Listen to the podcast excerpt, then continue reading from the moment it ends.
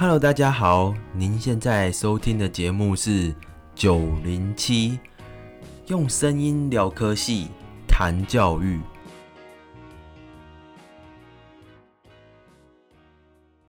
现在硕士毕业了，对我终于毕业了，你终于毕业好累，累死了，我累死了两年半。哎、我们上一次录是什么？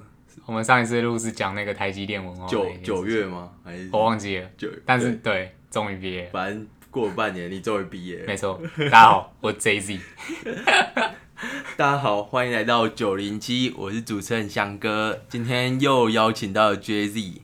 上一集我们聊，上一次跟他录，我们是录台积电的生活。其实那一集很多人听，然乐，后还蛮多人感谢给我回而且而。且最近 W 先生有回报，你可以讲一下，有啊有有，我在上一集有讲到 W 先生，现在也去台积电，也有一个学弟来密我们说，哎，怎么土木蟹跑去台积电？然后我就跟他说，哎，去听 JZ 那一集。然后 W 先生就发生那个被转部门的事。对对对对对对，W 先生也跟我讲说，就像如你所说，真的就直接转部门。此言不假，此言不假，就是他会用 A 部录取的时候是 A 部门，但你还没报到，就跟你说你转部门了。对，但你也不能不去。对对。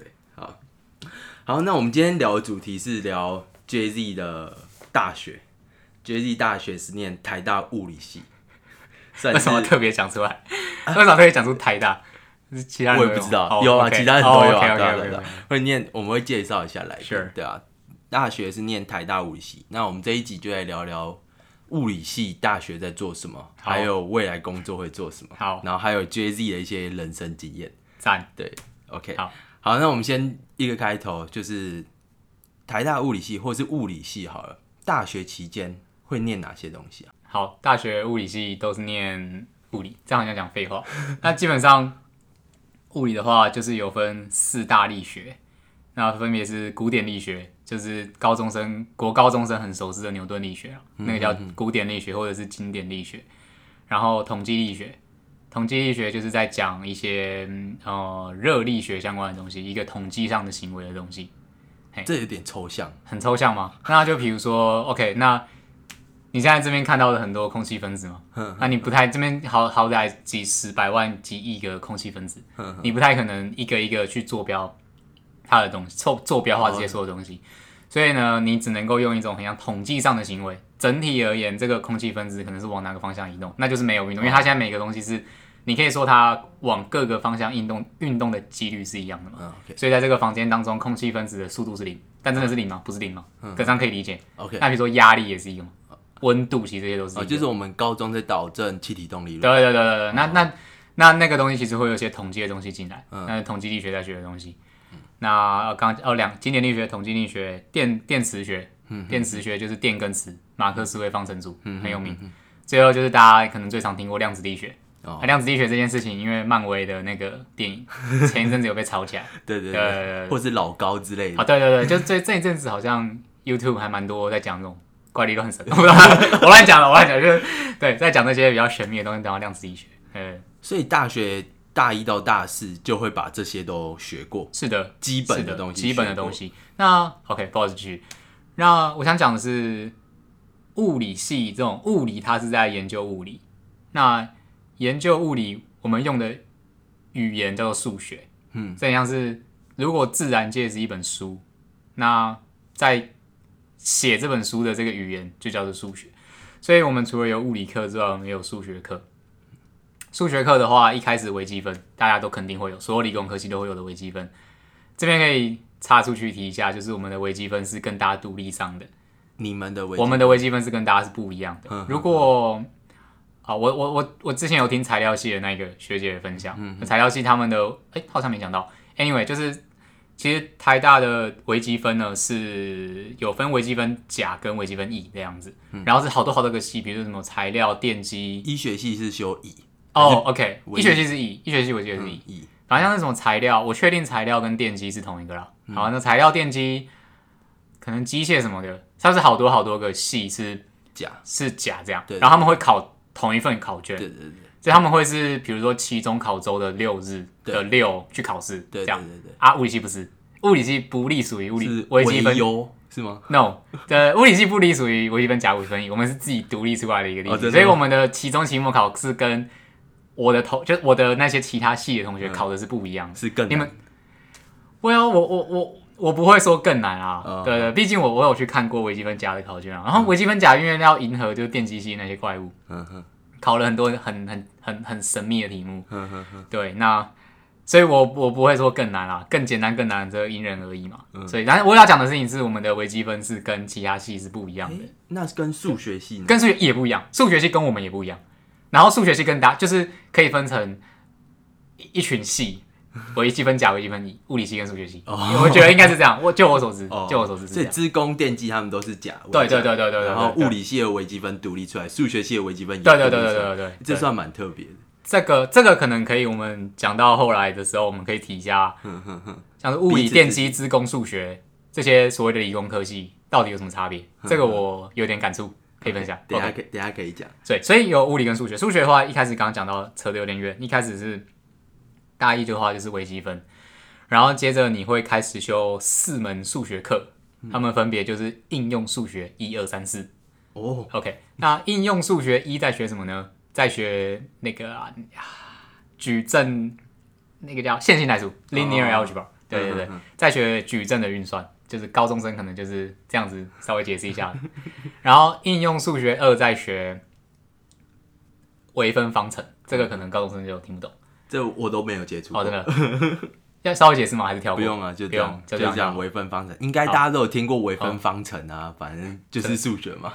可以，就就是他说你原本如果在听的是国高中生的话，你们的未知数是 y x 是一个数字，嗯，比如说你解 x 加 y 等于二，x 减 y 等于 x 减 y 等于五，你解出来的 x 跟 y 是一个数字，嗯嗯嗯。那我们微分方程在学什么？微分方程在学的是有没有一个函数微分之后变成 sin，那这个函数是什么？所以我们的未知数从一个数字变成了一个方程式，嗯好对，这就是微分方程。，OK OK，好，然后下一个应用数学三在学复变函数，复变函数就算了，就是可能真的蛮难的，可能要高三的学生才听得懂在讲什么，所以就跳过。应用数学四在学群论，还有一些特殊函数的东西。现在应用数学四已经变成选修了，那我那时候有修，耶、末代。所以就是刚刚讲的物理系四大力学，还有这四门数学课跟微积分，算是呃物理系整个轴很轴心吧。因为对对对，你要你要核心。哦，对，那核心啊，核心，对，就是物理，就是数学跟物理其实是不太分家的。嗯，呃，我们沟通的，我们在讨论物理，那我们沟通的语言就是数学。嗯哼哼，那除了刚刚讲的那些物理课之外，当然还有其他的，比如说你可以有有光学导论，就是在讲光学的，然后有一些呃，我们也有电子学，那个电子学就跟电机系的电子学是蛮类似的，再学一些简单的，然后也有凝态物理，也有粒子物理，也有天文物理，任何你想到的东西其实都有，都可以成为物理。都是物理，那台大我知道有有盖了一座宇宙馆。酷，真的酷，它叫 次振馆，次振宇宙馆，哦，真的吗？对对对对，我离开总区的时候还没有这个东西。嗯。对，那你可以跟我们解释一下宇宙馆在干嘛？OK 啊，没问题啊。宇宇宇宙馆，宇宙馆其实不用把它不用把它想的太太太太太太特别，它只是外表很特别，它干正立方体，正立方形，真的很诡异。但里面就是啊、呃主要里面的主要都是做高能物理的研究，那有实验，也有也有理论。嗯，如果有兴趣的高中生，可以其实上网搜寻梁次正宇宙中心，应该就会找找到他们的网页。他们主要就是在研究宇宙，嗯，很广泛的讲，只能讲这样。可以，可以，可以给点给点 hint 的话，就是有点像 D 小时候看 Discovery 频道，不是会有在，我印象很深刻。我小时候看到那个 Discovery，他们做了一个专辑叫做史蒂芬史蒂芬霍金的宇宙，嗯就是 Stephen Hawking、那个很有名的英国对对对对对，然后他他他他已经过世了。好，他们做那个专辑在讲在讲史蒂芬霍金的宇宙，那它里面它里面阐述的就是大家最热血沸腾的内容，什么像是黑洞，嗯嗯嗯，时光旅行，然后那个什么空间曲率，多重宇宙。对对对对，哦，这这种很你你听的会整个很血脉喷张的东西。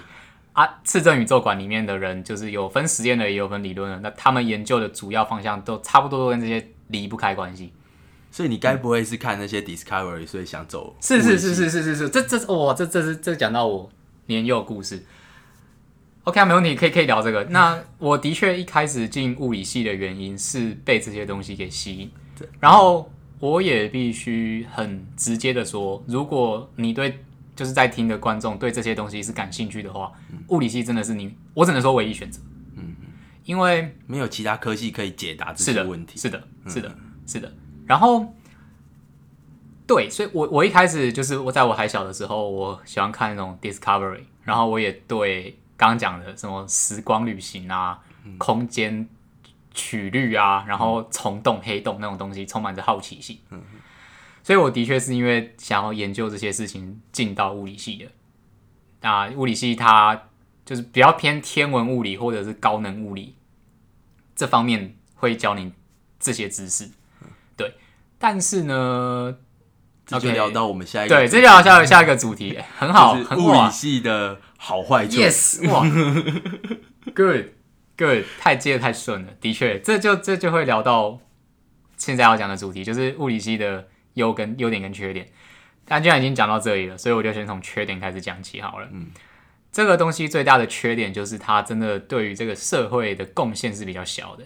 我不敢说，我不能够说他完全没有贡献。嗯嗯嗯，对，因为他还是有贡献，只是这个贡献你感受不太到，可能我们的眼光太狭隘。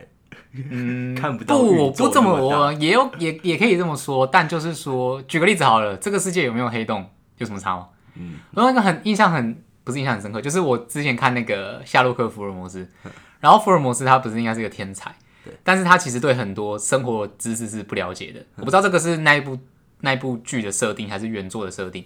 反正他福尔摩斯讲了一句话，他说。就现在而言，我们地球是绕着月亮转，还是月亮是绕着地球转？对我明天的破案有什么差别吗？这件事情放大来看，就是说实在的，是这个宇宙当中有没有黑洞？那我们有没有拍到什么黑洞的照片？或者是时间旅行能不能可行？讲实在话，其实对你而言没什么差别。对我们这种平凡的人没什么差别。对，然后对，就是然后，所以你们呃做这个方面的研究，你们会是研究一个。你会用一种别人不知道的方法，在研究一个别人不知道是问题的问题。举个例子好了，你有没有想过质量是怎么来的？OK，没有，这这个问题就是有这种高能理论物理会研究的问题。他们已经好奇、好奇、好奇事情，好奇到他们在想，为什么我有质量？本质是对这个质量的本质是什么？什什么是时间？时间的本质是什么？但是说真的，你知道了质量怎么来的？OK，很棒。我还有一个东西叫希格斯粒子，有一个希格斯场。当人，这大概是我们考高中那一年。对对对对对，那个什么上帝的粒子嘛，希格斯粒子。那希格粒子粒子对应到那个希格斯场，就是当粒子跟希格斯场有交互作用的时候，给予了粒子的质量。所以如果这个粒子不会跟希格斯粒子交互作用，它粒子就不会有质量。我讲的很快，是因为我也没打算让大家听。对，所以就这个问题，这个问题，你第一个是。就比如说我们现在这种念硕士班或者是什么呃这种等级而言，你要有什么重大性的突破是非常困难的。你不用好讲难听一点，你不用设想你真的会在二十六岁的时候或者几岁发现了一个巨大的事情，然后让你可以拿诺贝尔奖。你做的只会是这个很你觉得这是不是问题的问题里面的一个很小的东西。嗯嗯嗯嗯。所以你很有可能面临的事情是你念着念着你久了，你真的会不知道你在干嘛。嗯嗯嗯嗯。因为这个时间尺度太大，对这个东西可能是哦，举例子，重力波，重重力波早在一百多年前，爱因斯坦就理论预测，我们花了整整一百多年才用实验那个 LIGO，二零一五年吧，LIGO 证明了重力波的存在。所以说呢，你现在做的题目很有可能是你你你做，如果是做偏，就是刚刚讲的偏高能理论、高能实验的理论，你可能做的东西，在你这一辈子都没有办法验证你说的东西是对还是错。这个不是说你的东西很烂，这个就是有点就是没办法，因为我们现在的科技就是走到这个尽头，对，然后实验是越花越多钱，然后越来越越来越难做，这个是没有办法的事情。所以我觉得他如果是呃，你你一开始想念物理系是因为对这些东西充满着好奇心，然后你想研究这些听起来很帅的东西，走进物理系的话，你可能会面临到的第一个问题就是刚刚讲这个问题，你你可能。你研究的东西会是对这个社会比较没有贡献的，导致于你如果不打算继续念博士，继续做研究，你念到一半打算去找工作了，其实你相对而言是比较没有优势。嗯哼哼。当然这样子讲有点像是一竿一竿子打翻整艘船，整条。因为其实对，因为其实你念这个的话，某种程度就像有些人他因为学了这个，他很会去 coding，嗯哼，然后他可以利用他 coding 的能力，让他找到另一个另呃找到一份很好的工作。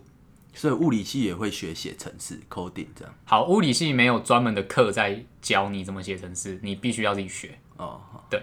但是 coding 会帮助你们解决你们实验上或是理论上的一些是的方法。coding 它就是对我们而言，它是一个工具，所以它可以让我们的研究做的。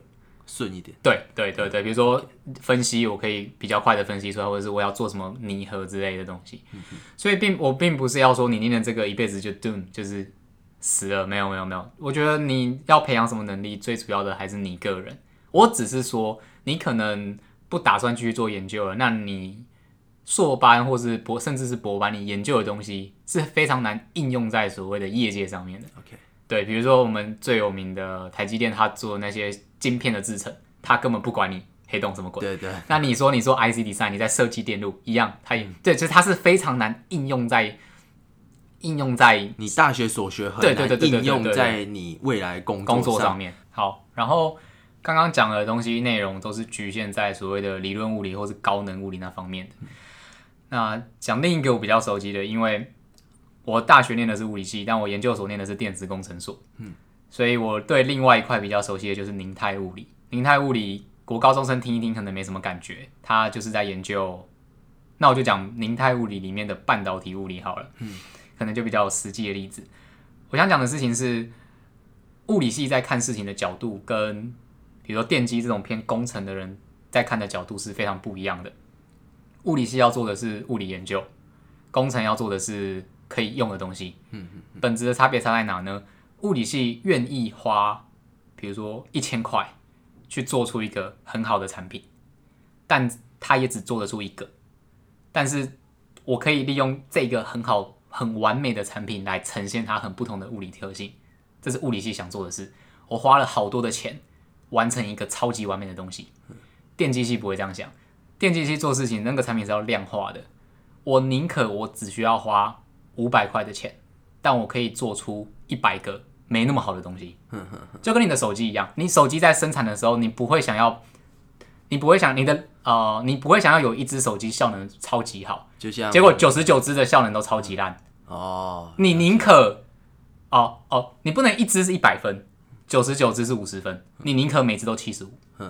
懂懂这个概念，就没必要打造一只一百分。对对对对对对，这是用不太到。是的，所以电机系的人会想说。我宁可一百只都七十五分，嗯，这样子你至少顾客之间发现，哎，我们一样烂，一样烂就是一样好，嗯，没人没得比较。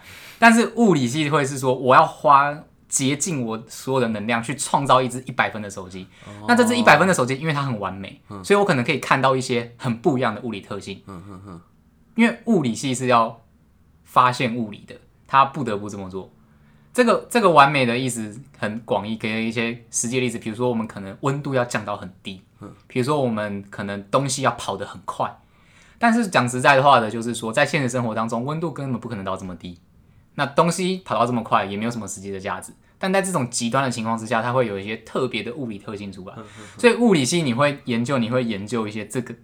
这个方向的事情，但是在电机系，它其实是比较不会研究这个方向，他们看的角度有点不太一样。那这又回到那个，如果你不想要做研究了，你你想要去业界上班了，你会可能会感受到有一个落差在，对，因为其实你会发现，其实外面的世界其实没有那么 care 你在研究的东西，因为你在研究的东西是新的物理没有错，但可能可能就是用不太到，我觉得是这样。所以一句话来总结物理系的缺点就是。物理系，我觉得某种程度上它还是偏学术研究一点。嗯，既然是学术研究一点的事情，它可能就是跟产业界的一些需求，或者是他们甚至一些看东西事情的角度都不太一样。嗯哼哼。如果你打算一辈子就是做学术研究，那物理系的确是一个很好的选择。但如果你可能硕士班念一念，打算去上班，或者是博士班念念打算去上班，有物理系不不能说不好。就是要知道你要多多去跟产业要了解一下产业的情况，不然你可能很容易被自己困在那个学术界的象牙塔里面，然后不知道外面发生什么事情。就衔接上有点困难。是的，是的，是的，是的。好，你刚讲那个很完美的东西，我就想到那个铁钢铁人做给蜘蛛人那个眼镜，嘿，怎样？是不是就很完美？但是不是每个人都需要那种？是的，是的。就哦，这这个有个个物理系笑话，不知道可以讲，应该可以讲反正就是物理系会考虑球状对称的基，就是这种很不切实际的东西。嗯嗯嗯我要讲实际的，国高中生每题都考不考虑摩擦力，嗯，对对吧？对吧？那你有什么用？嗯，我我我讲难听一点，你你如果只会算不考虑摩擦力的东西，现实生活中东西就是有摩擦力啊。对啊，对啊，那你很会算不考虑摩擦力的情况有什么用？嗯其实是没什么用的。你你业界可能说不定我不要你会算，但我要你如果遇到摩擦力了，你有办法把我弄出一套东西可以解决。嗯嗯嗯对，这反而是产业界要求你你很会算一些太理想的东西。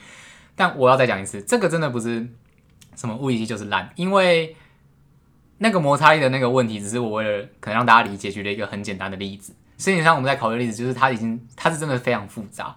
如果你一开始在建一个数学模型要解释这些事情的时候，你在你的第一步你就把全部的效应都考虑进来，你只是在给自己封死路而已。对对对，你为了要能够让你的研究可以前进，你要能够，你为了要做一些分析，你势必得做一些假设。对啊你要假设一些理想的情况，你的这条路你才可以一步一步的走下去，然后慢慢的把这些效应再慢慢慢慢的加进来，不可能一步就到位的。啊所以，对我要讲的是，所有的学术也都这样，都是在很多假设的前提之下，然后导出这一个，然后再一个一个摘掉这些假设。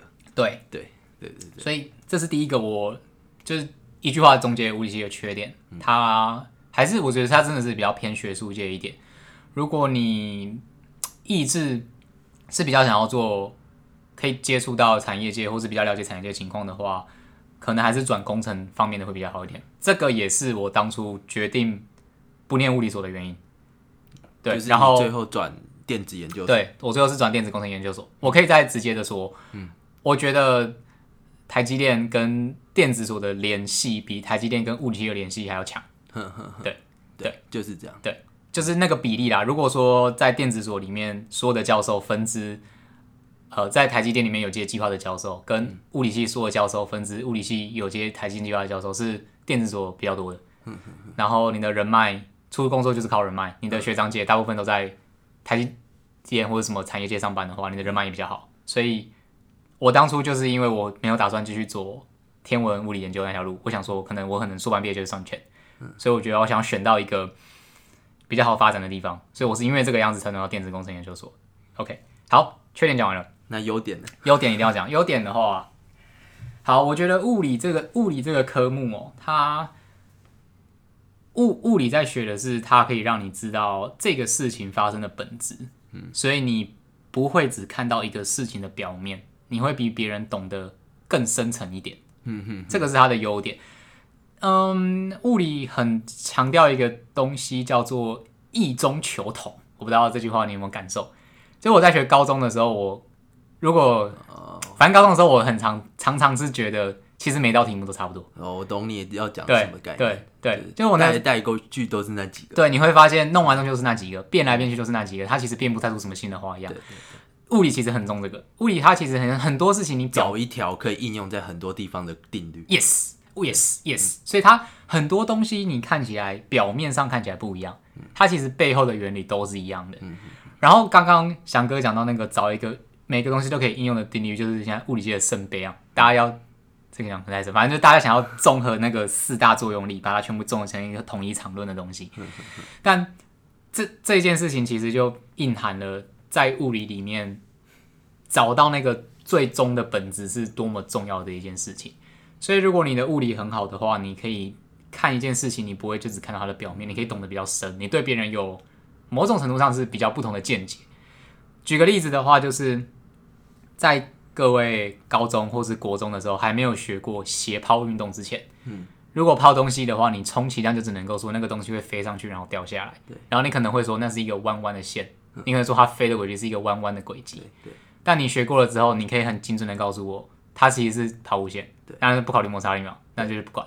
它其实是一个抛物线，你甚至可以算出它会飞多高，嗯，你甚至可以算出它会飞多远，你甚至可以做到我要怎么丢它会飞最远。嗯嗯嗯，没错。对，所以如果一个一个完全不知道物理的人，他他没办法知道这件事情，他只能说哦那是弯弯的线，他要怎么知道丢最远？他只能一直试，他可能就必须得一直试一直试，把所有的角度都试过一遍才知道哦原来这时候最远。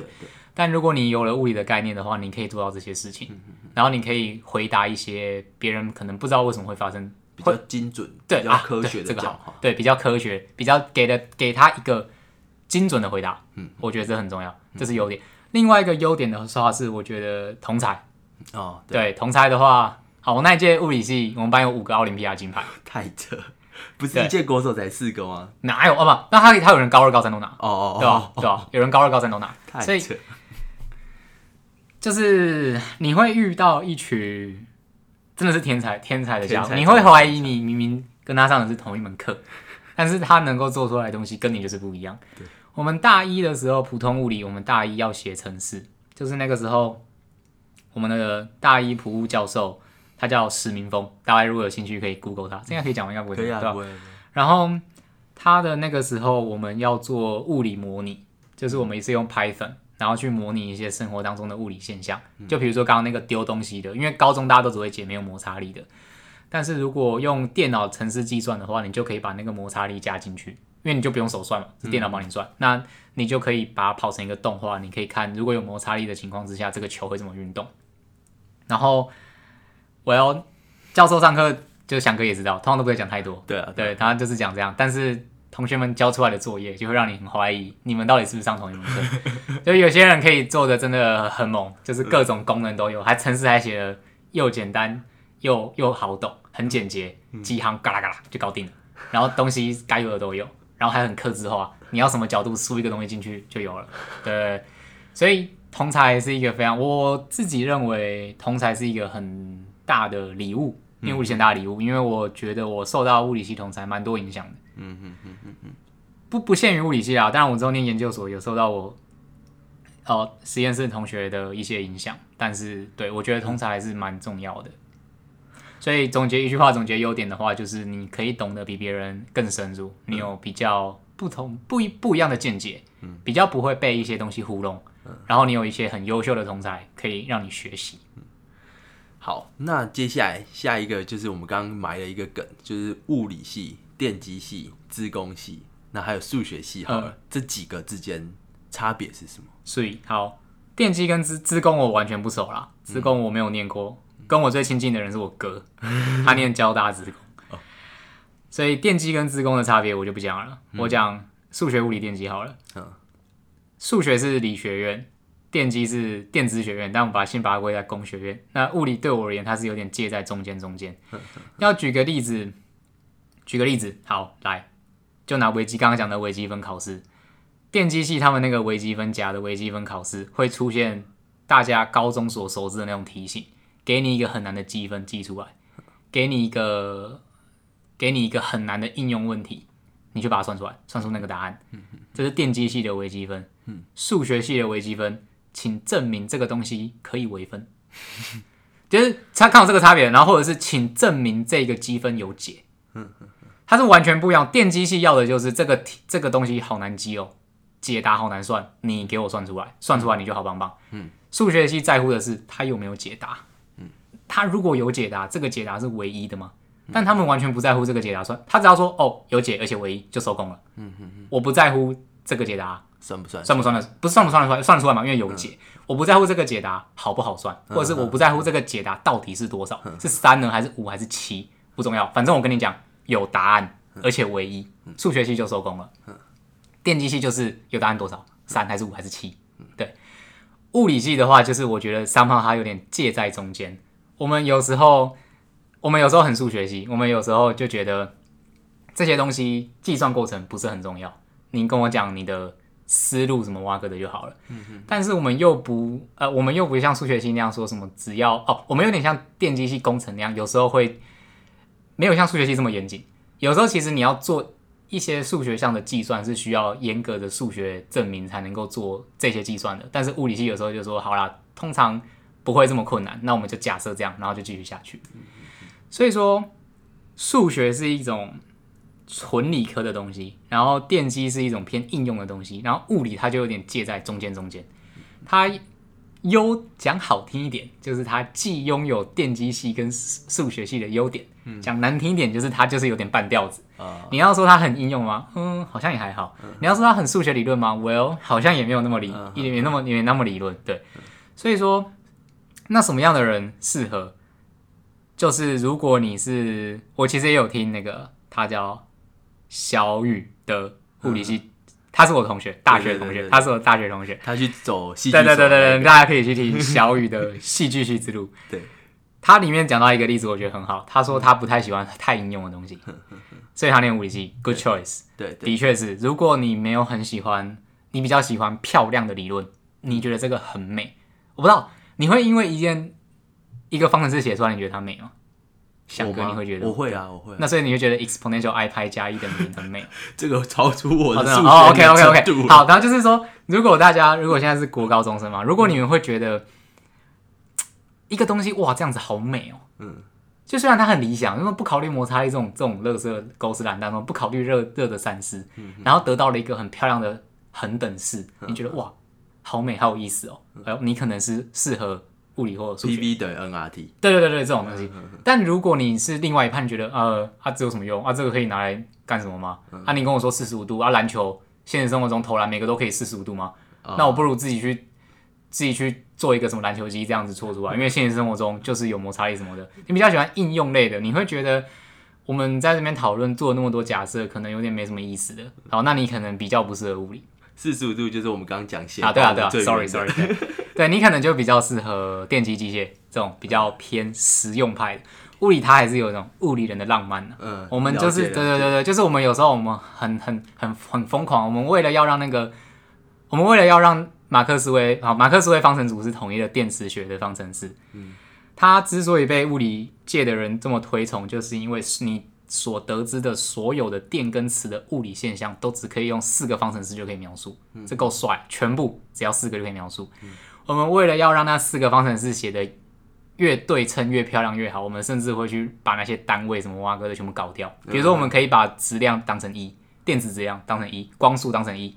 普朗克常数当成一，把那些质量全部都当成一，我们就可以写出一个很漂亮的马克思韦方程组啊！我们看得很开心，但实际上就是没什么用，因为你要拿那个东西来应用，会变得很难用，别人会搞不清楚你现在在写什么。你把那些对对对对对对，我我 get 到这个感觉。所以这那数学呢？数学的话，我没有认识什么数学系的人，但是数学它就又比物理更理论一点了。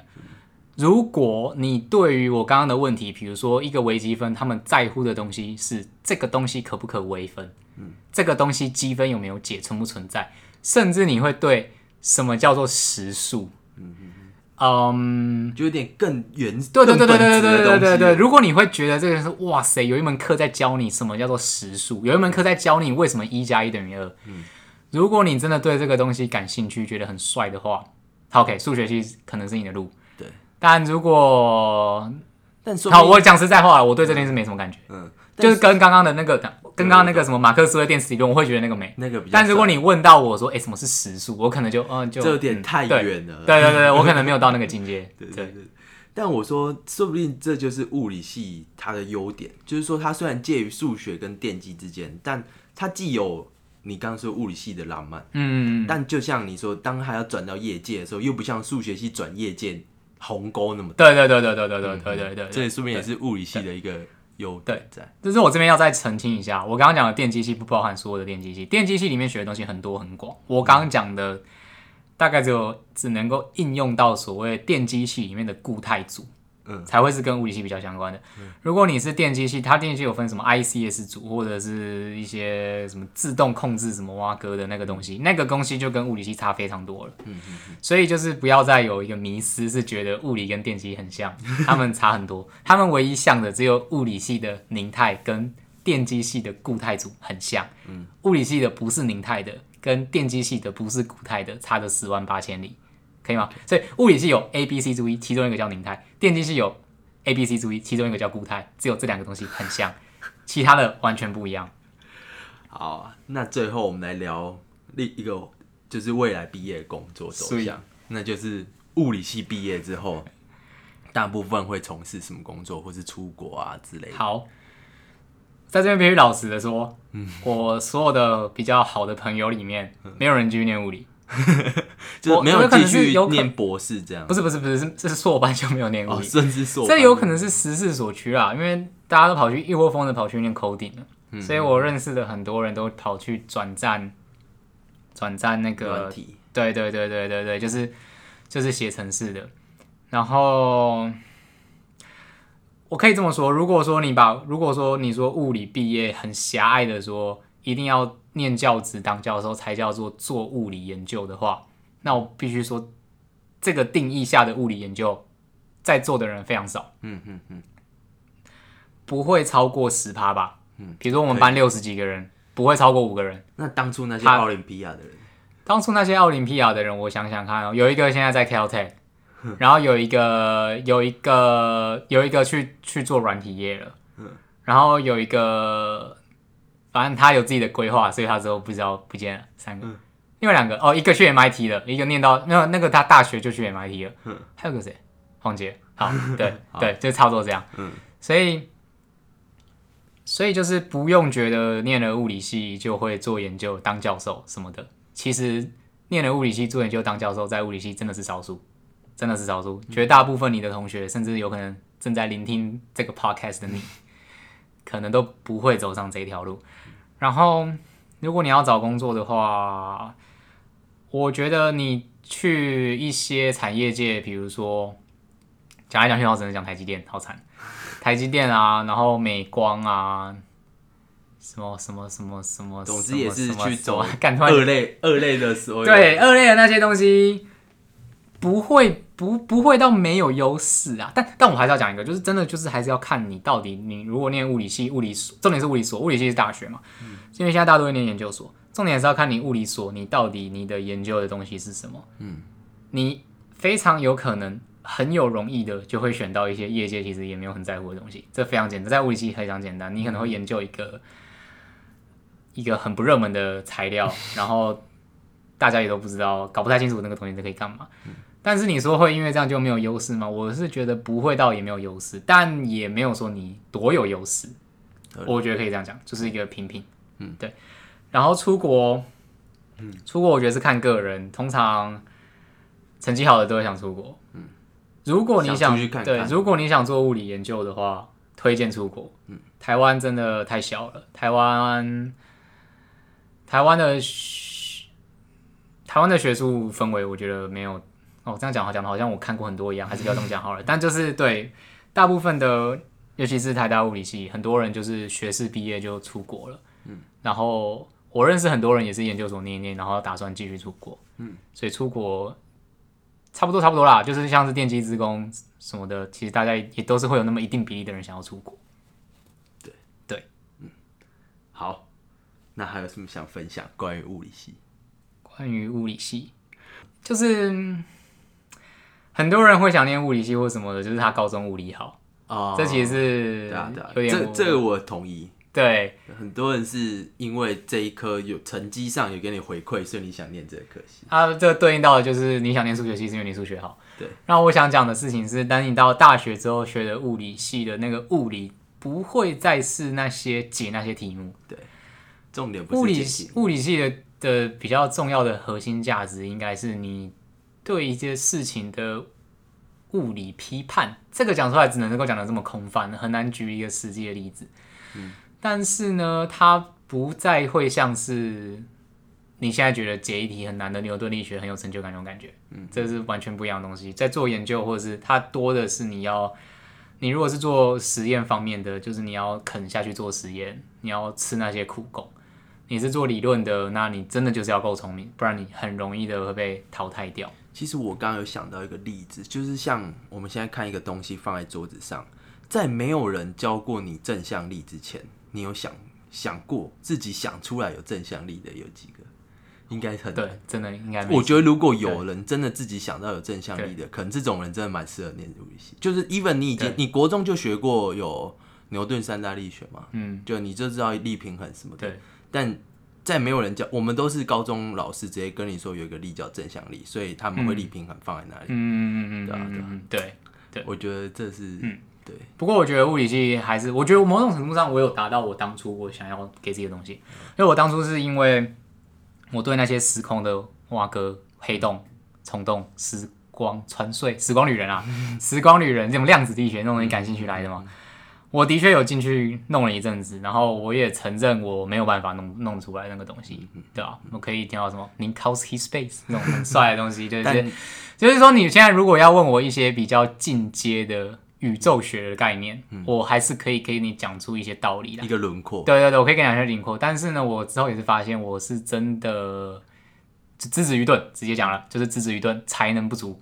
在那个领域，我觉得我应该是没有办法熬出个什么东西，所以我就想说，那就转去做半导体。那既然都要转做半导体，我觉得也不要卡在物理系这个点，像是不上不下的感觉，就直接去就是电机系的固态组，我觉得是比较直接的。对，但我还是很感谢物理系给我的启发，就是启发也好。我觉得，我觉得大学这种东西哦，它是它对你一种很深层的影响，是你看事情的角度。对，这个东西不是说什么你去上一门课可以可以得到东西，它是你。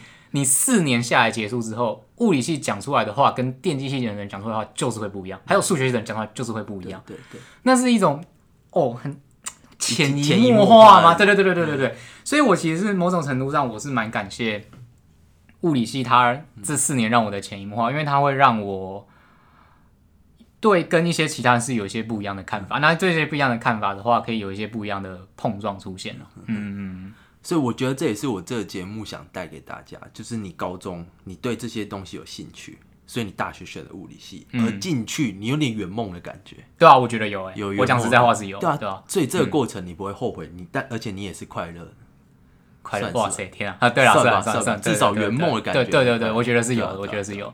就是我我当初觉得物理系就是就是他可以看得比人更深一层，所以我现在的确是我有觉得，当你们在讲黑洞，在讲那些东西的时候，其实我是真的我。好，我可以不会演的时候，我觉得我是比一般的人还要再懂得多一点的。我不敢说懂多少，我相信。对，但是我那时候去看那个爱因斯坦展，他们在台湾到什么时候？那里面的内容，我是我发现我是可以比一般的人还要再更更深一层的理解。不是走马看。对，当然当然了，我当然是比不上我的现在真的有走这条路的同学，但就是至少我比一般人，即使他是念二类组的，然后完全没有接受，比如说没有完全没有广义相对论基础的人，还有更深层理解。所以，我们我是很满足的。我觉得我有圆梦，对吧？酷。OK，好，那最后这个 part，最后最后，这是我们新增的一个小单元，就是为了服务高中生。赞呐！就不能每次都来问我每一科怎么念，所以就一样问一下 JZ，你高中读了国高中都可啊？读书里面最有心得的一科？我觉得先讲物理，我觉得物理很重要的是你要异中求同，同中求异。八八字真言，就是我那时候家教的时候，我很常跟学生说，你们看到其实第一题、第三题、第七题、第十一题都一样。我觉得这很重要，对，就是你会觉得那个题目变来变去，但其实他们都是同一道题目。我我很理解这句话。对，然后这叫做异中求同，啊，同中求异就这个的反过来，在这些很相似的当中，你要知道他们有哪些地方不一样。对，啊，什么时候为为什么这个时候可以用，为什么这时候不能用？这其实就是在训练你归纳的方法。啊，对对对对对对对。然后物理公式最重要的就是你要知道启用这个公式的条件。我觉得。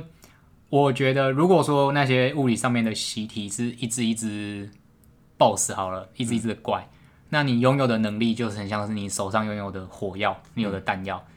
如果你连你自己有什么弹药都不知道，你要怎么打怪？对，而且什么怪要用什么弹药？对对，所以说很多人他看到题目不晓得要带什么公式或什么的，很有可能有个原因是他连他自己拥有什么武器都不知道。有时候。其实我真的觉得高中不要讲到什么竞赛的难题，有时候有些高中的难题，呃，你把你拥有的能，你把你拥有的能力摊开来，你会发现其实你就只有那一条路可以走，那你就是那样一直走走，然后同学走到终点。因为因为高中东西就是有限的东西就是我刚刚不要讲竞赛题，就是高中东西就是有限的东西。嗯。那课纲里面的东西就是有限的东西，换句话讲，就是你的武器是有限的。你的武器如果是有限的，你杀死的怪也是有限的，它不能够超出一个你你现有武器当中杀不死的怪。所以你在要杀怪之前，先清点好你有什么弹药，什么弹药在什么条件下可以使用。有了这些弹药之后，你才知道今天这个怪来，我要杀他左脚也可以用什么东西，我要杀他右脚可以用什么东西。这个是物理啊，我觉得数学的话就是。可以把自己常错的东西收集成一个题库，然后稍微看一下。如果你是属于那种很容易计算错误的，给一个很好的意见，就是你在边算的时候要边检查，就你不要想着你之后会再回来看，你之后回来看你一定看不到。哎、这个我也有对这个，第一个是你可能没有时间回来看，第二个是你可能你回来看你也看不到。而且当下检查检查速度比较快。对对对，所以你比如说你算一个十七乘以三十一这种。应该很复杂吧？十七乘以三十一的东西，你算的时候就稍微瞄一下，瞄一下对不对？那种十七乘以三十一，你至少知道它的尾数应该有七吧？嗯如果它的尾数是六，你就知道你算错了。对，但这种有点那种知道数感吧？就你要大概，你要大概知道，要大概知道一下你算出来的这个东西合不合理什么的。嗯，对吧？大概就这样。OK，好，那今天谢谢 JZ 又再来跟我们分享了一集精彩的物理系，那我们下次见，拜拜。拜。